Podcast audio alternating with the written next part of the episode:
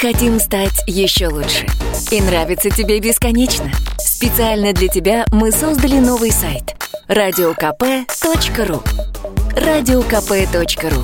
Заходи, и ты можешь делать все: слушать, смотреть, читать, подкасты, видеотрансляции и студии, текстовые версии лучших программ. радио ка пэ точка ру.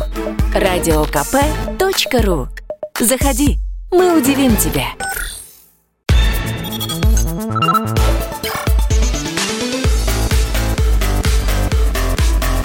Программа «Главное вовремя». Итак, друзья, продолжается прямой эфир программы «Главное вовремя». Сегодня у нас четверг, двадцать первое ноября.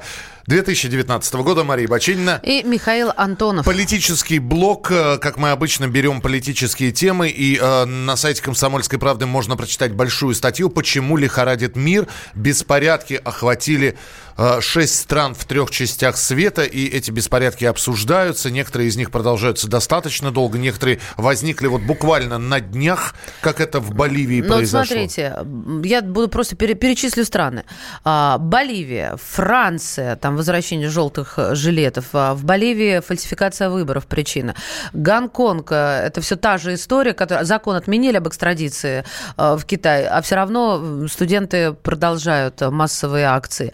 Ливан, туда из Сирии огромное количество людей переехало, нужно, под... ну, нужно как-то их кормить, как оправдываются власти, поднимают плату за сотовые звонки по мобильнику, да, и повышение налогов. Грузия, в общем... Куда ни посмотри, везде беспорядки. Причем это не какие-то там весны, оранжевые, пурпурные революции, а это кровь, красное все.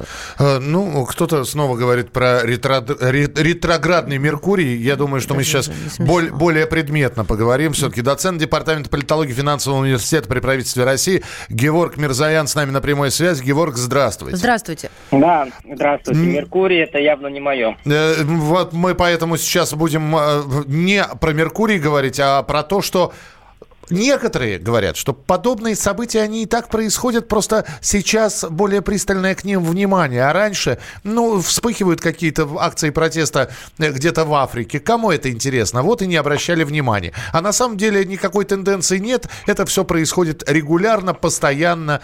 И, в общем, сейчас просто страны такие заметные. Нет, на самом деле, послушайте, в Африке все равно это все происходит. И в Африке все равно это все особо и не замечают. Нет, действительно есть определенная тенденция, связанная с тем, что, во-первых, мир становится все более открытым, и э, информация становится все более доступной.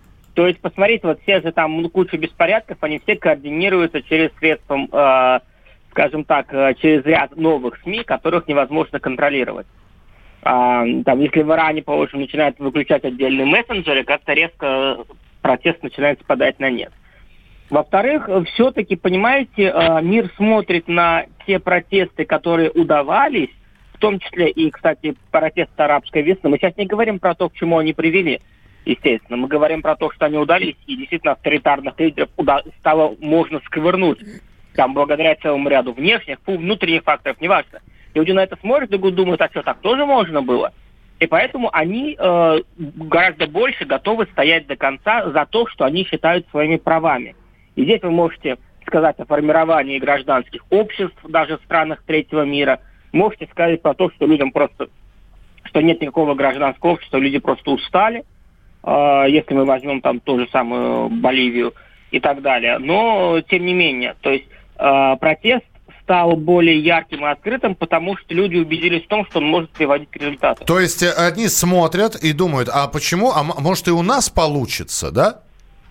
Да, потому что тоже как бы центральные власти стали гораздо более сдержанными в мерах, которые они могут принимать в отношении с протестующими. То есть, то есть попу- говоря, попустительство, геноциде... попустительство получается, да, такое? Страх, да. Страх а... перед э, внешними и внутренними последствиями. И это на самом деле хорошо, потому что э, одно дело, если вы начинаете разгонять э, протесты, которые превращаются в антиконституционные действия и бардак, как это было, например, на Украине в тринадцатом-четырнадцатом году, когда их нужно было разгонять.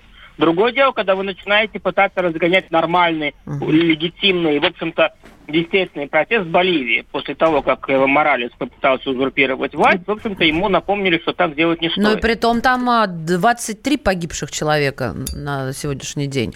Во Франции тоже есть погибшие. Берем Францию, прогрессивную европейскую страну. Протест уже выродился фактически в протест ради протеста. Вот. Мне, за... того, что... да, да, да.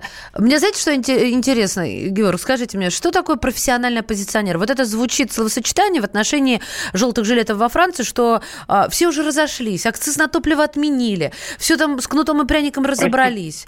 А вот профессиональный, профессиональный оппози... оппозиционер да. – это человек, который не может жить без э, того, чтобы оппонировать власти или без того, чтобы приним... применять вот эти вот методы уличной борьбы в отношении к власти просто ради самой борьбы. Причем, что удивительно, профессиональными оппозиционерами могут быть как и текущие оппозиционеры, например, там Юлия Тимошенко или Алексей Навальный у нас в России, так и даже действующие главы государств, например, Никол Пашинян в Армении, который, в общем-то, давно забыл, до сих пор не понял, что он премьер, и до сих пор действует э, методами оппозиции, выводит людей на улице, давление на органы власти через улицу и так далее, и так далее. То есть это, это такие хейтеры, хейтеры от политики, даже если все, ну, да. более-менее хорошо, да. им все равно, они найдут Никто, что... Нет, нет, нет, нет, не, не то, что хорошо, а даже если с ними готовы идти на компромисс. Компромисс – это важнейший элемент политической деятельности. Вы всегда должны находить компромисс с оппонентами.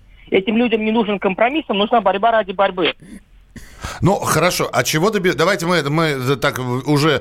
Боливия, в Иране вот сейчас а, телеграм-канал «Комсомольской правды» а, сообщает, что в Иране вроде как протесты закончились. Давайте к более а, близкой нам Грузии, а, где, собственно говоря, мы видели, что происходило. И, и, и происходит это до сих пор. Такое ощущение, что а, в Грузии нужен только повод для того, чтобы люди вышли к зданию парламента и начали митинговать. И неважно, это оскорбление президента России. Это недовольство э, там, э, того, что, тем, что депутата посадили на место спикера. Или это просто недовольство еще чем-то. Люди, э, такой протест в крови уже.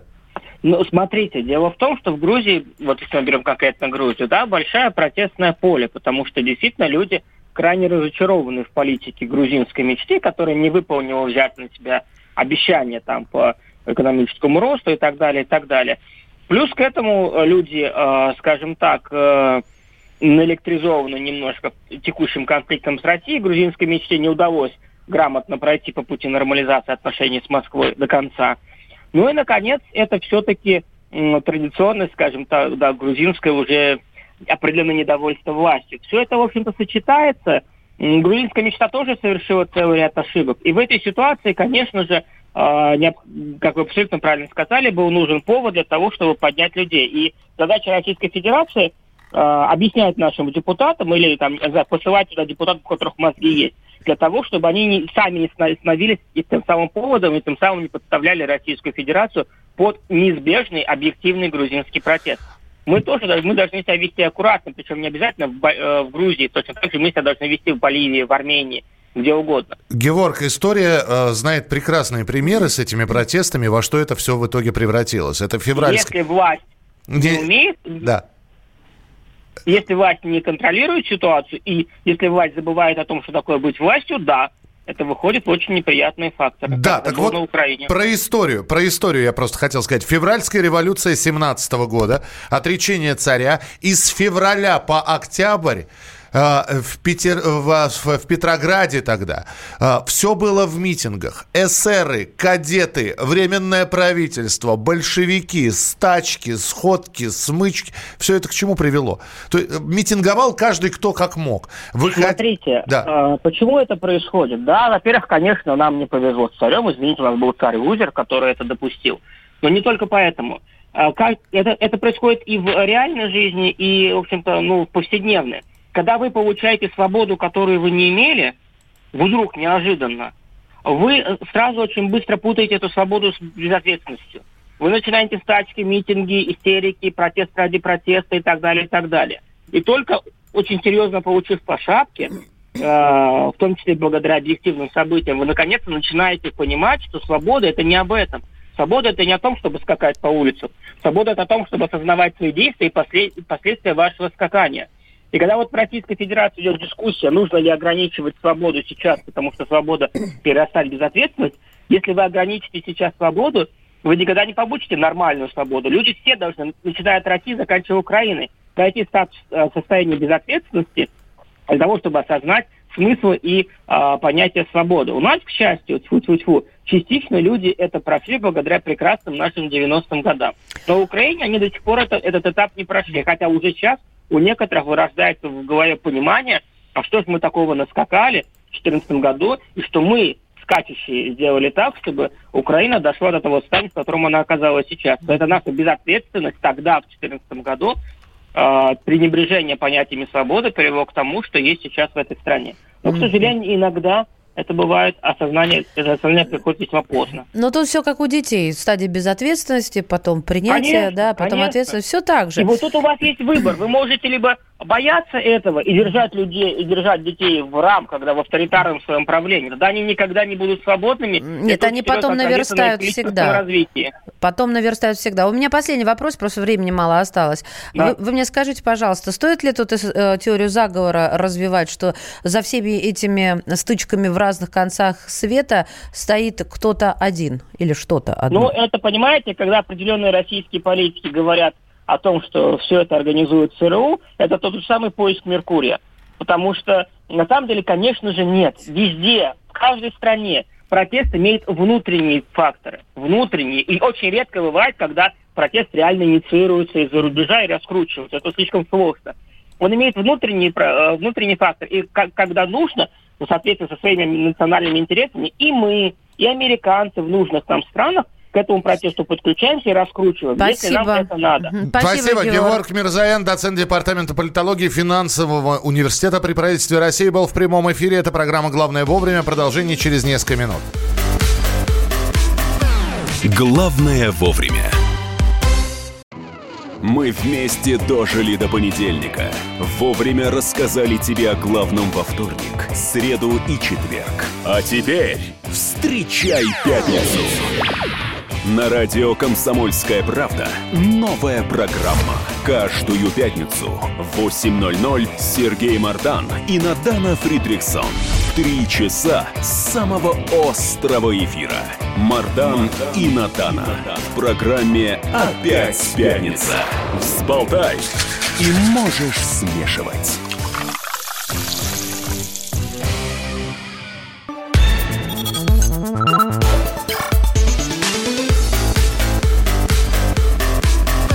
Программа «Главное вовремя».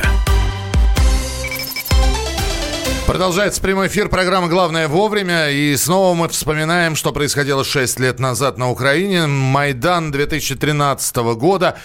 Прошло шесть лет, сменилось два президента. Я напом... Ну, а если считать именно с момента Майдана, что тогда был действующий президент, собственно говоря, Янукович, то сменился Янукович, сменился Порошенко. И вот сейчас тогда уже третий президент, Владимир Зеленский, на Украине. Что было за эти шесть лет, как изменилась Украина? Ну и плюс последние события, которые происходят в этой стране, мы обсудим с главным редактором портала украина точка ру Искандер Хисамов с нами на прямой связи. Искандер Аминович, здравствуйте. Здравствуйте. Здравствуйте. Ну давайте подведем и какие-то, я не знаю, промежуточные итоги, хотя что, вот эти вот шесть лет, я не знаю, попробуйте их в шести предложениях сформулировать. Опа. Но я, я понимаю, что это на самом деле хороший доклад в шести томах может получиться. Но эфирное время все-таки. Ну что, это, как говорится, за что боролись, на то и напоролись, если в одной фразе. Да. Вот. Шесть лет назад, я помню хорошо этот день, значит, когда дали а, от евроинтеграции некоторое время на раздумье, тут сразу страна встала на дыбы, но ее умело подняли на дыбы. Вот они получили евроинтеграцию. Жизнь не стала лучше, но она стала другой. Значит, движение от России они объявили и успешно выполняют. Куда они при- пришли? Они даже не знают, куда они идут сейчас. Уже у них кризис идентичности насчет того, что, что же им с Европой делать, как им там с Америкой и так далее. Сейчас довольно пессимистические взгляды на западных партнеров. То есть координаты изначально сбились, то есть изначальные координаты были от России в сторону Евросоюза. А сейчас... Да, как... Это и нет, они движутся туда, но э, они думали, что это движение приведет к чему-то э, очень приятному, комфортному, э, радостному. Но видят, что да, и сейчас не пришли к этому, и вроде не предвидится. И нужно какой-то новый, что ли, путь находить. Сейчас вот в таких раздумьях э, элита у них вроде как и находят. Вы знаете, сейчас очень многие говорят о том, что э, богатая страна, богатая и запасами, и природой, и, и, и люди там хорошие. С президентами не везет. Причем не везет, ну, как-то вот совсем, совсем не везет. Вот. Только с президентами? Большие надежды, ну, с правителями. С ворюгами не везет, как и везде. Большие надежды возлагают на Зеленского. Вот вы сейчас, Искандер, как оцениваете полугодовой срок правления Владимира Александровича? Ну, он умело скрывает скрывает свои истинные намерения и ценности, я бы сказал так. Помните, как в фильме «Бриллиантовая рука» он много лет притворялся приличным человеком про этого жильца, значит. Вот и он тоже, он пока не раскрывает карт, от него ждут и те, и другие, ждут чего-то хорошего, по их мнению. Националисты ждут усиления антироссийской риторики и действий, либералы ждут того, что он как-то смягчится. Те, которые поближе к Донбассу, ожидают, что что-то там э, получится. Пока он делает заявления и какие-то подготовительные действия, которые можно расценивать и так, и сяк, и по- по-разному. Ничего необратимого еще не совершено. Сделаны шаги по э, пути земельной реформы, введению в оборот земель. Ну и так, в общем, бросили первое чтение, провели. Оказалось, что шум не слишком большой, ярости не слишком много у оппонентов насчет того, что распродадут кому-то землю и так далее. Так что пока еще э, Зеленский идет в, ну, как сказать, в русле ожиданий. А это он идет так, потому что это очень лайкозависимая структура у них. Они вообще из шоу, и для них первый бог – это ежедневный рейтинг, трафик и так далее. Поэтому они очень за этим внимательно следят. И как только видят, что где-то пережали, и people, значит, начинают быть недовольным, они сразу откатывают назад. Искандер, тут еще одна штука приключилась. Администрация морских портов Украины объявила о планах требовать от России, я в доллар сразу переведу, пятьдесят один целых два десятых угу. миллиона долларов за потерю портов в Крыму. Там пять портов: Керчь, Севастополь, Ялта, Феодосия и Ев- Евпатория. И Украина говорит о том, что понесла потери, когда лишилась вот этих активных филиалов до утраты Киева контроля над полуостровом. Недавно вон Эстония у нас требовала, теперь Украина требует. Зачем? Мы все прекрасно знаем, что на, на том и будет стоять, вот требуют и требуют. А за, зачем это происходит? Смысл с, с украинской ну, стороны? Так, конечно, на, на вскидку, если с здравым смыслом посмотреть, смехотворно. Даже сумма маленькая, что-то им фантазии не хватает. Могли бы сразу-то выкатить на пятьдесят миллиардов. Я бы совершенно не удивился, если бы они эти свои порты оценили бы в пятьдесят миллиардов э, там, долларов или еще как-нибудь. Вот. И за весь Крым они же выставляют, выставляют счета. Э, ну, во-первых, им, э, видимо, у них не видимо, а точно у каждой конторы украинской э, есть свой план антироссийских мероприятий. А может, я прошу вот. прощения, это на фоне вернувшихся кораблей, да, ну, дали это... палиться, а, а мы куснем всю руку по локоть, да, причем. Администрация морских этих самых портов э, Украины, да, видит, там что-то такое пиар пошел, их, их стали упоминать, тут же они раз вылезли эту инициативу, сдули с нее пыль, вытряхнули, обнародовали. Вот. Это ерунда, но э, это эти, да, укусы, их очень много, если собрать всякие все ведомства, которые выкатывают требования какие-то к России. Вот, куда конь с копытом, туда и рак с клешней, куда Нафтогаз, туда и все остальные. Искандер, еще один вопрос, но для того, чтобы подытожить и Майдан, и нынешние события на Украине, как, каким-то образом закольцевать, я вот какой вопрос хотел бы вам задать. А после Майдана две тысячи тринадцатого года произошло изменение в головах, что сейчас подрастающее поколение, молодое население Украины, люди в возрасте, они видят то, что произошло шесть лет назад, и у них вот эта вот заноза она засела. Если нам что не понравится, мы выйдем на, на Майдан и свергнем власть. И поставим тот, кто нам нравится. И вот это вот и, и является точкой... То есть, кого не назначь, в голове у них сидит. Мы все равно, если вдруг что-то не понравится, мы снова выйдем на Майдан. Вот такой это вирус. У, это у определенной части населения, этих активистов. А, вроде бы есть такое, но они сами хорошо понимают, что если не найдется кто-то, кто-то, кто будет финансировать серьезные народные волнения, то ничего там не произойдет. А, это нужно, чтобы это кому-то из олигархов там, или из зарубежных товарищей понадобилось. И они бы начали возить мешки денег, там, покупать там, это все, людей, которые приходят, плакаты там, и, и прочие дела. Это все требует финансирования. Понятно. Спасибо большое. Искандер Хисамов, главный редактор портала украина точка ру, был с нами в прямом эфире. Здесь вы пишете, украинцы уже поняли, что путь в Европу не близкий. Да, мы в город изумрудный, слушайте, идем дорогой трудной. Очень, очень многие уезжают в ту же самую Польшу, ну, причем люди, которых я знаю, уезжают и возвращаются, потому что без денег ты нигде мил не будешь. Устроиться на работу это очень-очень сложно. Мы там продол... у самих проблемы. Мы продолжим через несколько минут. Это программа «Главное вовремя». Мария Бачинина и Михаил Антонов. Оставайтесь с нами. Мы хотим стать еще лучше. И нравится тебе бесконечно. Специально для тебя мы создали новый сайт. радио ка пэ точка ру радио ка пэ точка ру Заходи, и ты можешь делать все. Слушать, смотреть, читать. Подкасты, видеотрансляции и студии. Текстовые версии лучших программ. радио ка пэ точка ру радио ка пэ точка ру Заходи, мы удивим тебя.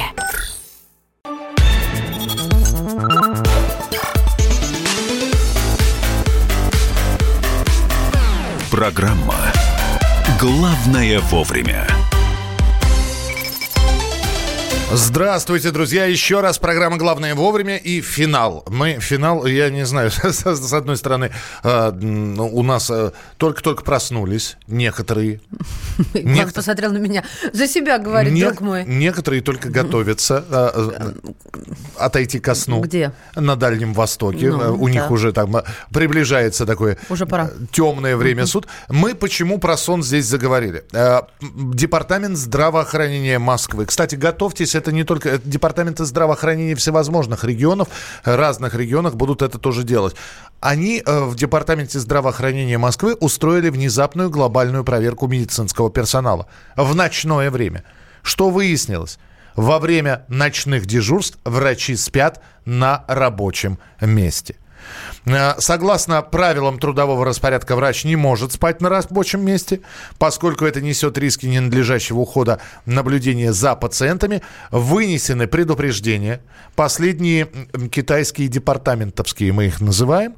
Вот. В противном случае грозят карами и штрафами. Они ночью явились? Ночью, ну, конечно. А когда же им спать? Мы... Нет, никогда. Я не, не говорю, что ночью они спали. Проверка ночью. Проверка ночью была. Врачи спали. Интересно. У нас на прямой связи Дмитрий Беляков, председатель независимого профсоюза работников скорой помощи, фельдшер точка ру, действующий фельдшер скорой помощи. Дмитрий, здравствуйте. Добрый день. Ну, добрый. Тоже департамент здравоохранения, конечно, открыл Америку, что люди в ночных, э, заступающие на сутки, в свободное время, когда нет э, пациентов, спят.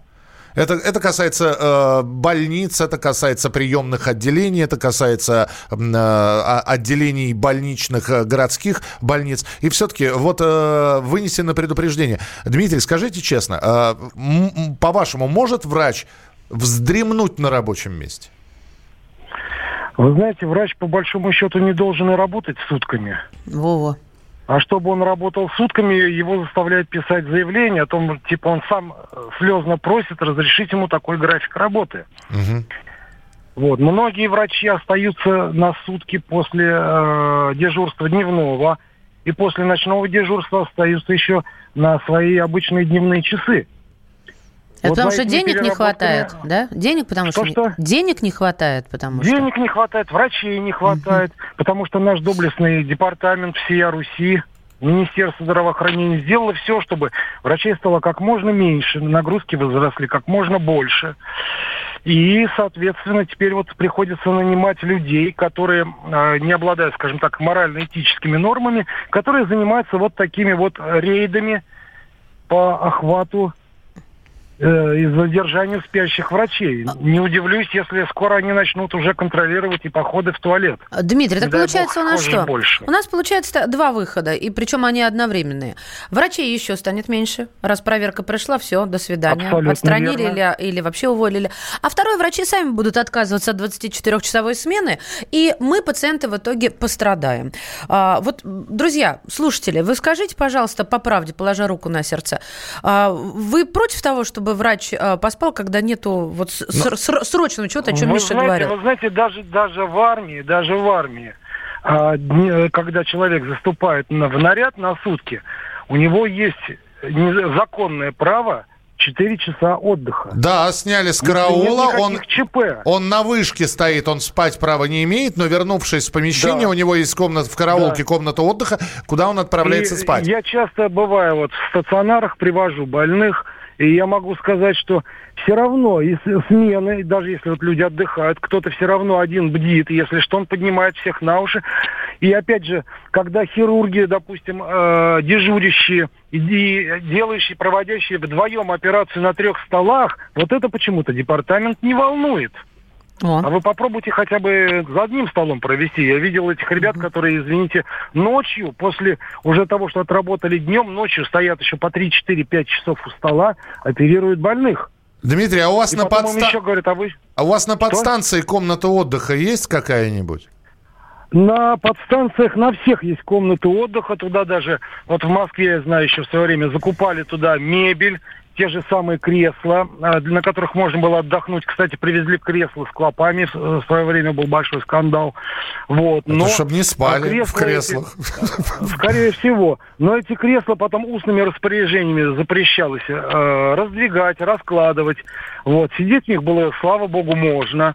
Вот. А есть в Москве подстанции, где люди вообще не спят, где они сидят в диспетчерской, так вот по кругу на стульчиках. И вот как мальчики в отеле передвигаются, вот получила бригада вызов, а остальные все сместили, извините, пятую точку в сторону, пересели на следующее кресло и ждут своей бригады. Такие, и такие подстанции тоже есть. То есть все зависит от приказа устного или письменного руководства сверху и фантазии тех руководителей, которые на местах. То есть, Дмитрий, мы правильно, правильно ли мы вас поняли, что не тем занимается Минздрав, не, не, не обустраивает больницы, не... При... Не увеличивает количество Абсолютно врачей, бесплатных коек, соответственно. Я вот с чем столкнулась? Прекрасная, уникальная больница. Таких только три на планете. А она государственная, только бесплатных коек там нет. Не хватает. Ну, что делать? Что делать? Терпите, скажу, как больше, там, вот держитесь, вот эта, да? Вся вот эта зараза, угу. которая, алло, да, да, да, да, из Москвы. Она же, вся зараза у нас идет из Москвы. Здесь же первые проводят модерновые все эти эксперименты. Так вот сейчас, допустим, в Подмосковье тоже пошла программа о том, что поставьте себе в мобильник э, значит, э, программку, приложение, вы будете видеть, если вы вызвали скорую, вы будете видеть, как она к вам едет, а потом вы получите смс, что она к вам приехала. Uh-huh. Я представляю лежащего по трамваю раздавленного человека с надеждой, смотрящих в смартфон, и смотрящий, как к нему едет, извините, скорая. При всем при том, что э, на многих подстанциях даже форму еще не выдали.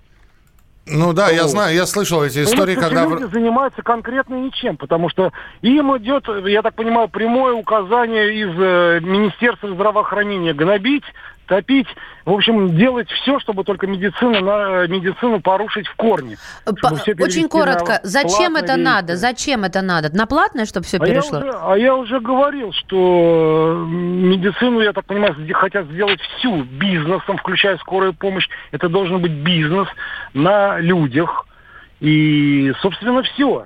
Угу. Спасибо, да, Дмитрий, спасибо большое. Председатель независимого профсоюза работников скорой помощи фельдшер точка ру, действующий фельдшер скорой помощи. Ты понимаешь, а как это тогда с, коррелируется с тем, что у нас тогда население будет умирать, а как это коррелируется, вы поняли, коррелируется с тем, что у нас не хватает населения? Здесь демографическая нужно, яма. Ну, слушай, здесь мы сейчас договоримся до такой степени, а с другой стороны, давайте просто представим, да, вот сейчас мы можем сказать, медики должны спать, ну, например, да? Да. Вот, а с другой стороны, представьте, да, поступает по скорой срочный, срочный, какой-то, да. срочный пациент. И это ваш близкий человек. А тут спящий медик. А тут спящий Или медик. Заспанный. И, и, и история совершенно другой оборот принимает, да? Или спящий... спящий Тогда э... укорачивать смены и платить больше. Все. Ну, это как вариант. А и, каких вариантов? И мы здесь вариантов. Возвращаемся к вопросу о том, что Владимир Плата Путин ничего. Вчера сказал о том, что вроде как зарплаты растут, а доходы населения не увеличиваются. Братцы, будем разбираться дальше. Это была программа «Главное вовремя». И спасибо, что вы были вместе с нами. Мария Бачинина. Михаил Антонов. Э, оставайтесь с нами. Впереди большое количество интересных программ и передач.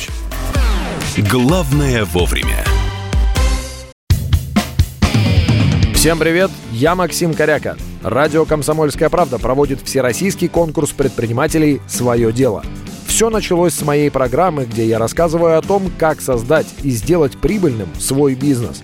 Постепенно радиопередача выросла в масштабный проект для уверенных и амбициозных людей. Расскажи о себе на сайте своё дело точка ка пэ точка ру, стань участником конкурса и получи возможность выиграть главный приз – рекламную кампанию на один миллион рублей.